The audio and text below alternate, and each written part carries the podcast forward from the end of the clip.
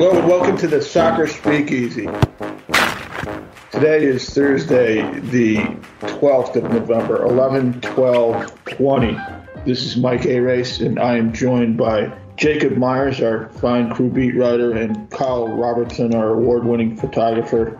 We like to call them, respectively, the Shield and the Striker. The season is completed, gentlemen. Before we get into what the big picture of the playoffs looks like, and they're going to go fast, and we'll get into that too, I'm sure. But let us uh, wrap with the final game. Uh, the crew beat Atlanta at MAPFRE Stadium Sunday, two to one. Jacobs, the happy recap, as Bob Murphy used to say. Yeah, I, extremely entertaining game. Pretty much, I think what you want to see in a regular season finale.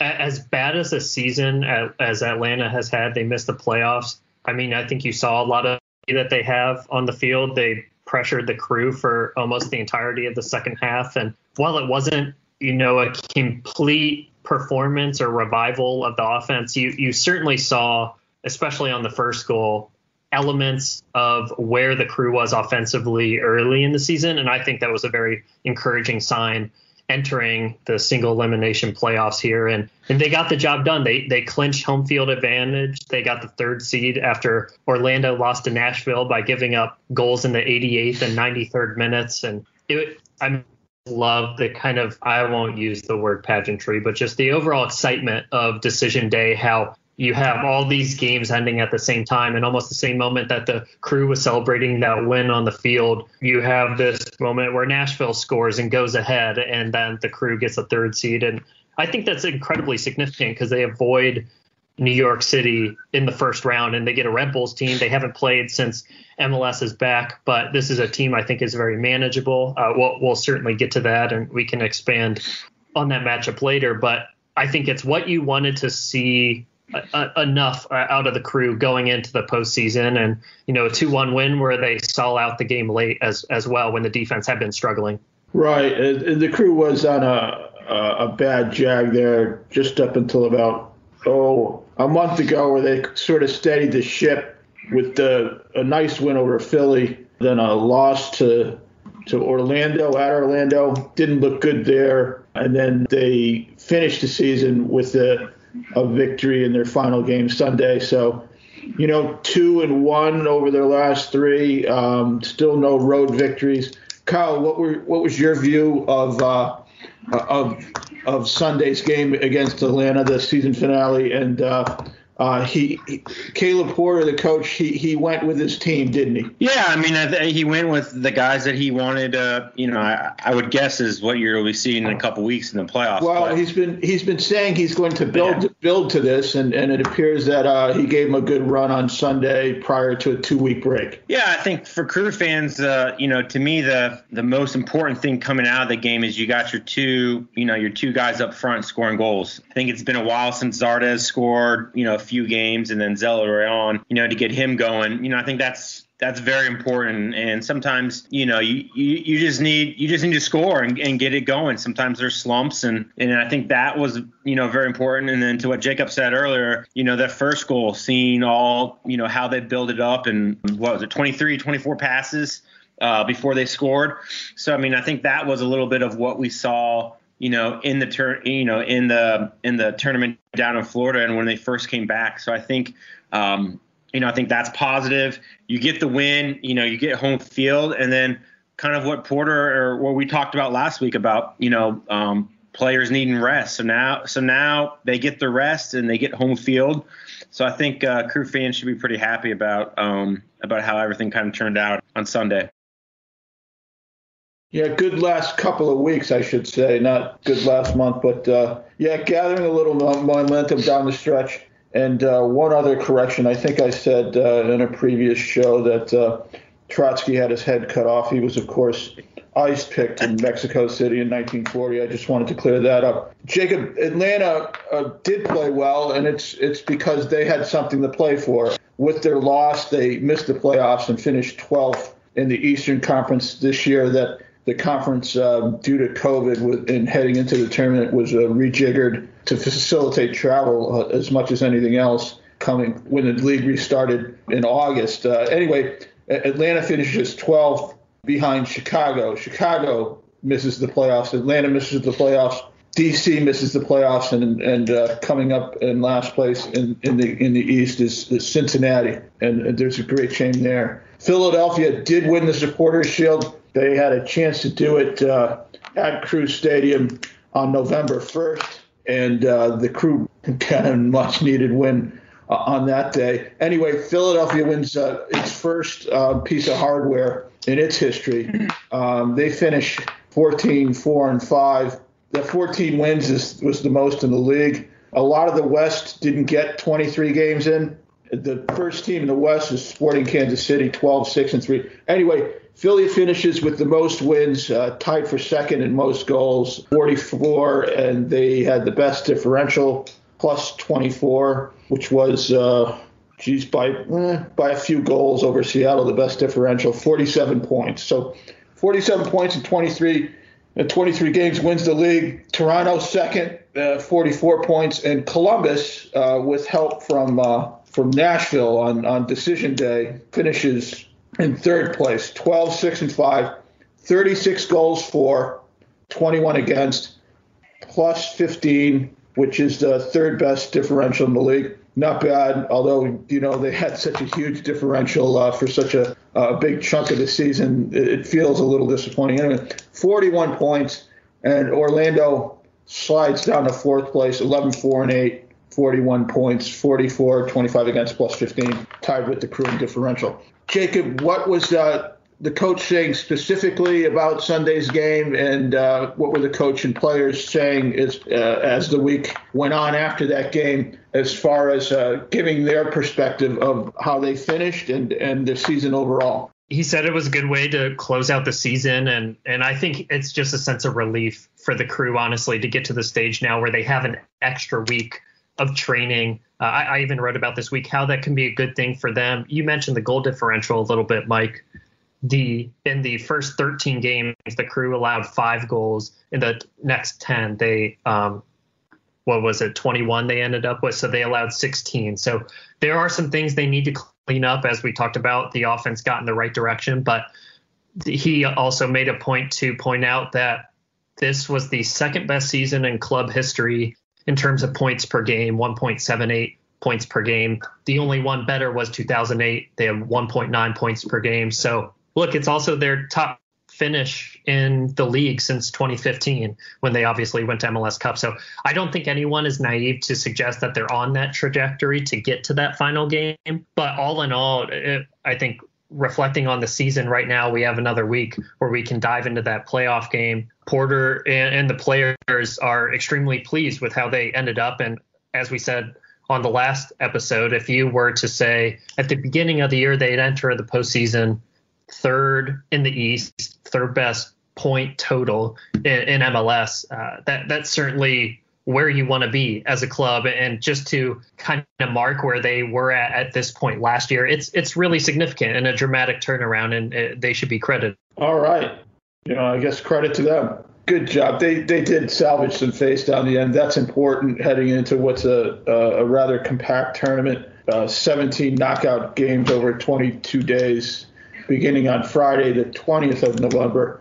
And on the 20th, it's uh, Nashville, seventh seed against Inter Miami, the 10th seed, and uh, Orlando, the four against New York. Uh, actually, that's the playing game.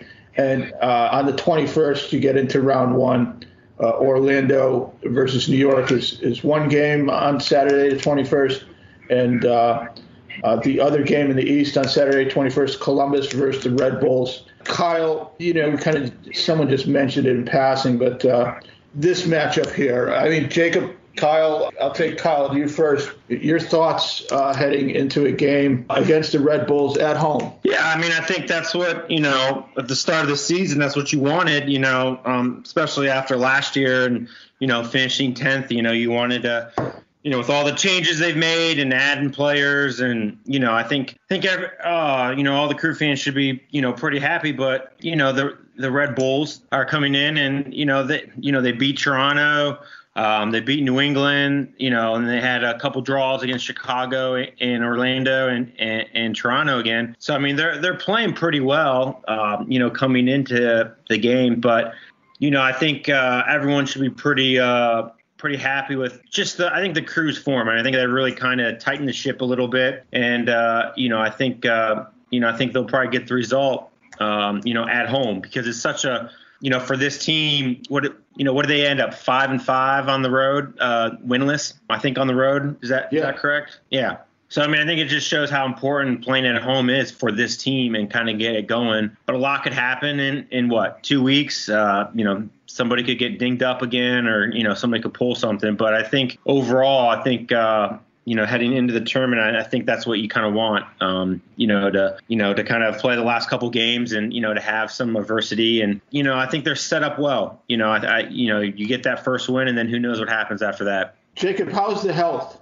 Good. I, they had a couple additional people on the injury report in Fatai Alashe and Hector Jimenez. If I'm remembering correctly off the top of my head, they're they're not going to be out too long. But but those are depth pieces in terms of their starters.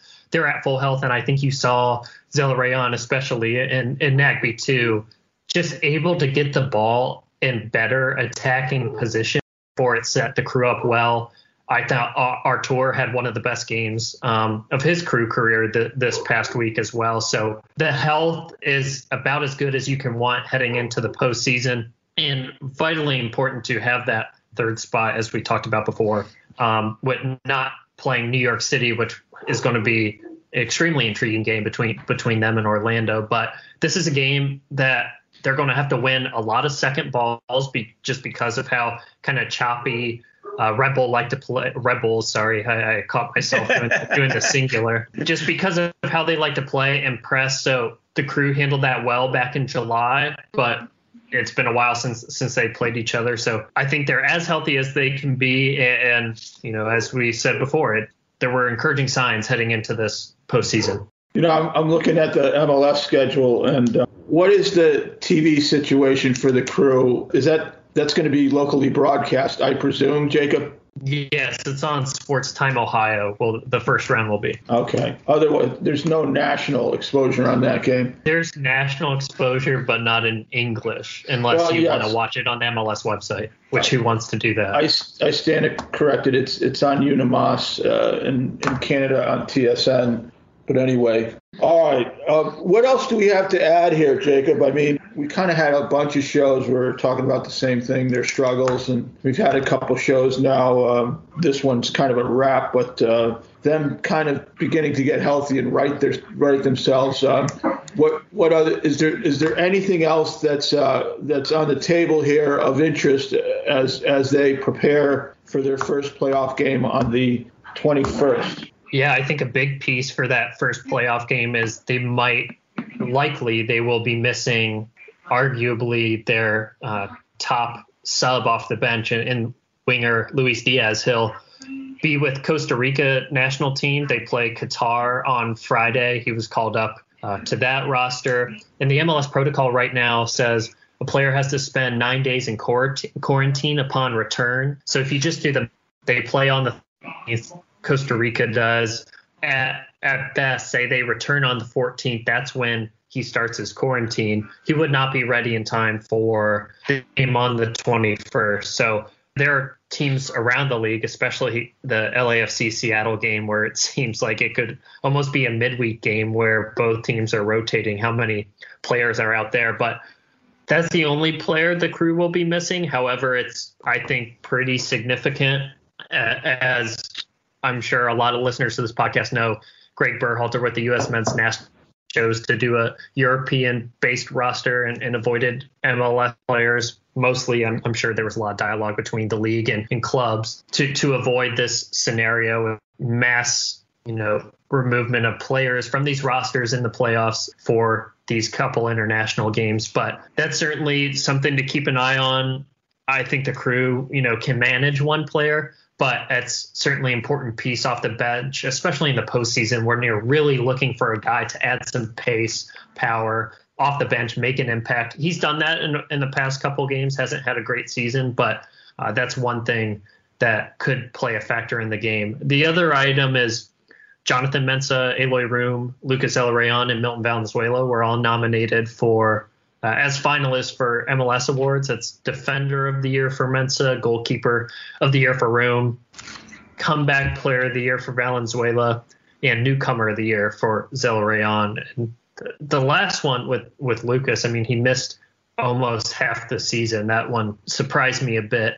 Uh, I don't think Valenzuela has had a great year, but also I'm sure that he has been impacted a bit, not 100% back from that ACL injury. It takes a while, you know, for to come back from those injuries. But just a couple news items there. Mensah has certainly tapered off in the latter half of the season. It could be good for him to get some additional rest. And Eloy Room, I, I personally, I, I voted I, in these awards. I, I voted Eloy Room for goalkeeper of the year. Andre Blake, a close second at Philly, but uh, I thought he was the best goalkeeper of the year and made the most impact, especially in that Philly game when he was in for the crew. Well, Blake missed that game, which uh, which cost Philly. That's fine voting, Jacob. I guess for from a Columbus perspective, I just called you a homer. Kyle, today the USA has a friendly against Wales. That's at 2:45 on Fox Sports One, and today being the Thursday, the 12th. And this is a, a young team of European players, by and large, that Greg Berhalter's assembled, assembled for a camp in the UK. Any thoughts? Of, I know you follow the national team closely. Any thoughts on on uh, this particular camp? What Berhalter's looking for? And uh, I mean, it wasn't too long ago. I spoke to Greg, and he said that uh, you know at, at, the time when I spoke to him, they didn't even know if they'd get this camp in. You know, um, and and one of the reasons it's it's for Europeans. There's the MLS angle, but um, Americans playing in Europe is because of, uh, uh, of travel bans in, in Europe, um, and so that needed to be facilitated with players over there. All right, your your thoughts on on the national team at this point? Well, I think first off, uh, you know, since we are a crew podcast, I mean, I think you want to see how how Zach does.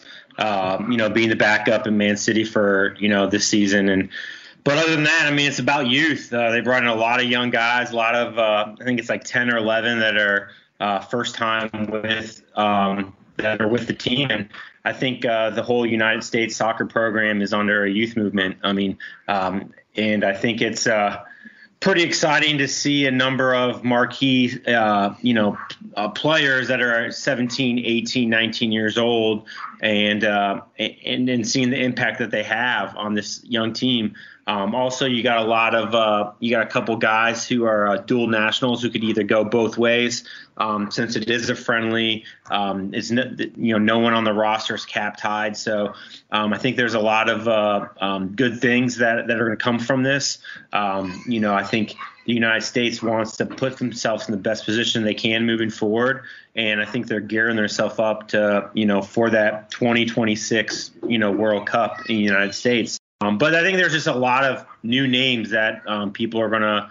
Um, if you if you're not a big um, you know fan uh, of U.S. soccer, you're you're gonna have some new names out there, and I think it's exciting to see so many young guys at this age. Uh, I think I I think I read a quote about uh, Gio uh, Reyna. G- was, Gio Reyna, yeah, yeah. Reyna. those jer- jersey sales going to skyrocket. Yeah, but I mean they they had a quote from his dad, and it's like, yeah, I mean at at 17, I was uh, Greg and I were playing for a you know high school state championship, and he's you know he's representing the United States and playing in Germany and playing in you know um, you know it's just it's just crazy at, at you know kid you know these kids are 17 18 years old and and representing um, you know and it's not just one you know there's a whole bunch of them. So that's what I think I'm most excited about is seeing the youth and kind of seeing how it comes together in the next couple years. Yeah you got Reyna Dest Pulisic. There's a lot of uh, Weston McKennie. It's a there's a there's a nice group. I'm curious to get get my eyeballs on them. One other thing I found out Yes, uh, in high school, uh, Greg played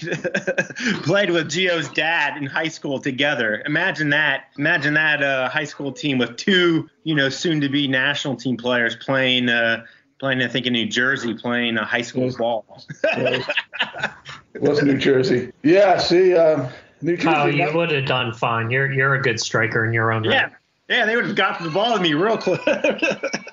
Oh, look at Kyle. It Just wants the ball. what did it, what did it have to do much work? Oh, goodness. Out west, as I said, Kansas City was first, uh, Seattle second, um, and, and, they uh, they finished pretty strong. Portland and, and, and um, Minnesota, those are the top four in the West. None of them had, and again, out west, it was travel was more difficult. Not everyone got 23 games in. In fact, uh, of those four teams, only Portland got 23 games in, and uh, uh, all four of those teams finished with uh, 39 points, or actually three with 39 and then 34. Your your view, Jacob of the West, obviously the way the tournament's set up, they're just going to beat each other up, and the same thing in the East. Uh, um, who, who do you like? Who's in the best form heading into these MLS Cup playoffs? Yeah, just real quick on that note, we were talking about international players who are out. Cristian Cásseres, who's a primary starter for Red Bulls, Eh, he will likely be out as well. He's on international duty. That's their only player that's affected by that. But look at the East, I mean, or the West, you know, the two kind of headline transfers from this off season for your quote unquote smaller market clubs in Lucas Zelarayan in Columbus and then Alan Pulido in Kansas City. I, I am really excited to watch Kansas City. Have not gotten to watch them much this year. They Pulido's another guy who's nominated for that newcomer of the year, but missed a lot of the season. They they have the top seed, so that's uh, exciting to watch. The first round games between Seattle LAFC and Portland FC Dallas are going to be very very good and exciting games. To me, Seattle at full strength if they're able to get out of that first game because of all these players out on international duty and now Carlos Vela's back in for LAFC after missing much of the year. If, if Seattle can get through that first game, I, I look for them to to make a run to the final again. I just feel like they have been the most complete and consistent team out west this season. Seattle again, Kyle. I know Kyle's really excited about that. I don't know whether he is or not. I'm just saying that boy, they don't go away, do they? Well, we'll see how these playoffs go. As I said, they they begin on the 20th of Friday, and the and uh, MLS Cup is Saturday, December 12th. So it's going to come fast and heavy, and uh, we'll see how this crew team does. It's been um, a checkered season I think it may be the best way to describe it. They looked so good for so long, and then the wheels fell off. They had that uh, seven game winless streak, and they've kind of righted the ship at the end. A, a, lot of it has to do with health. Kyle, the old expression is that uh, if you could get hot for a month, you know, you, you got a shot at, at winning the cup. I don't know if the crew is hot or not. Um, we've lukewarm. seen they're lukewarm. We've seen teams that uh, did build throughout the fall, even of recent vintage. Last year, not included, obviously, although they did play well down the stretch, not in the playoffs. But, but one of Berhalter's trademarks here in Columbus was uh, this team was was ready to play when postseason rolled around, and uh, they usually had some momentum. Does this team have momentum? I don't I don't know. Are they meshed? Um, I don't know. I don't think I don't think we can say, given um, you know the injuries were a problem and they've got basically everyone back. I really think, and Kyle, I'd like to hear your thoughts on it. But as I look at the season, I wonder if they would have fallen off the way they did if Wormgoor did not blow out his knee in in, in, in, in Orlando during the MLS back tournament. An um, ankle, Mike. It was his ankle. Uh, well, something blew out down there, and uh, uh, he had surgery, and, and um, he's he's gone until next season, whenever that starts. We don't know.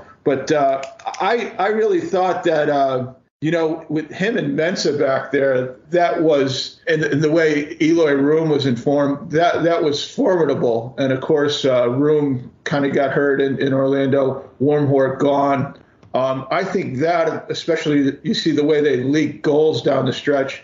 I think that loss was was uh, obviously it's not as it wasn't as prominent as when like Nagbe and ryan were out, but it, it has lingered for the rest of the season because he needed surgery and he's gone.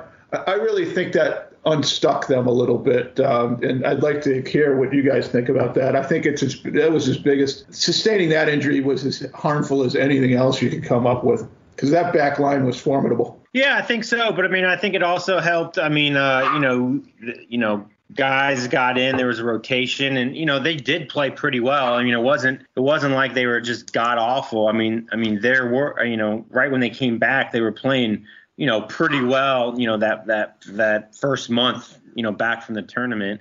Um, but I mean, I I think it's you know what we talked about you know lots of times on this show is that the depth on this team has been the greatest you know that I think we you know in crew history, and I think. Uh, you know, you said that, and we thought that things were going to be good, and they came out really good. But then also, you know, it, it, it showed out with, with, with all the lingering and kind of like little injuries throughout the whole entire, you know, the kind of season. But I mean, I do think, I do, I you know, I, I do think you're right. Um, you know, having him back there and having his experience, you know, I think it it would have been a little bit different. I think to to your point about the depth, Kyle, it's borne out that maybe on paper it was it was the best we thought, but they those players expected to perform, um, albeit they had a lot of options. With I think Derrick Etienne was a very vital add to this team before the season, but guys like Luis Diaz, Youness Mokhtar, they have not really performed as we had thought or how they did in the MLS's back tournament at the beginning. So I, I have questions about this team's depth, and I'm sure they will add pieces in the offseason. But as for right now, I, I like this matchup against Red Bulls. And then you have likely a Toronto FC in the Eastern Conference semis. And I, uh, I'm looking forward to watching that matchup. Toronto will play the highest seeded winner of the playing games between New England, Montreal, and Nashville, Miami. So I, I think this first matchup sets up well. Uh, but to your point, Mike, the Vito Wormgoor injury as you said, kind of unstuck them. Like that was one piece they weren't going to get back, and then that kind of was the first domino to fall. You, then you have more, and it kind of all cascaded from there. But they're they're as healthy as they can be. You know, Kyle, I think I think um, a lot of us get caught up in, especially you, because you just want the ball. Uh, but we get caught up in, in, in their build up and, and their finish, and, and rightly so. This this team, I, I don't know if this team uh, had this, this, team had its problems scoring. It's a soccer team, and, and that does happen. Um, but I think we get caught up in that, and and uh, you know we forget. Like I mean, I just looked at my screen here. It's, it's been ten games since they've had a shutout. You know, and and uh, that's a that's like a big chunk of their season. Um, they played 23 and through the first 13 you were thinking they could get a shutout every week you know what i mean and and no clean sheets in the last 10 games.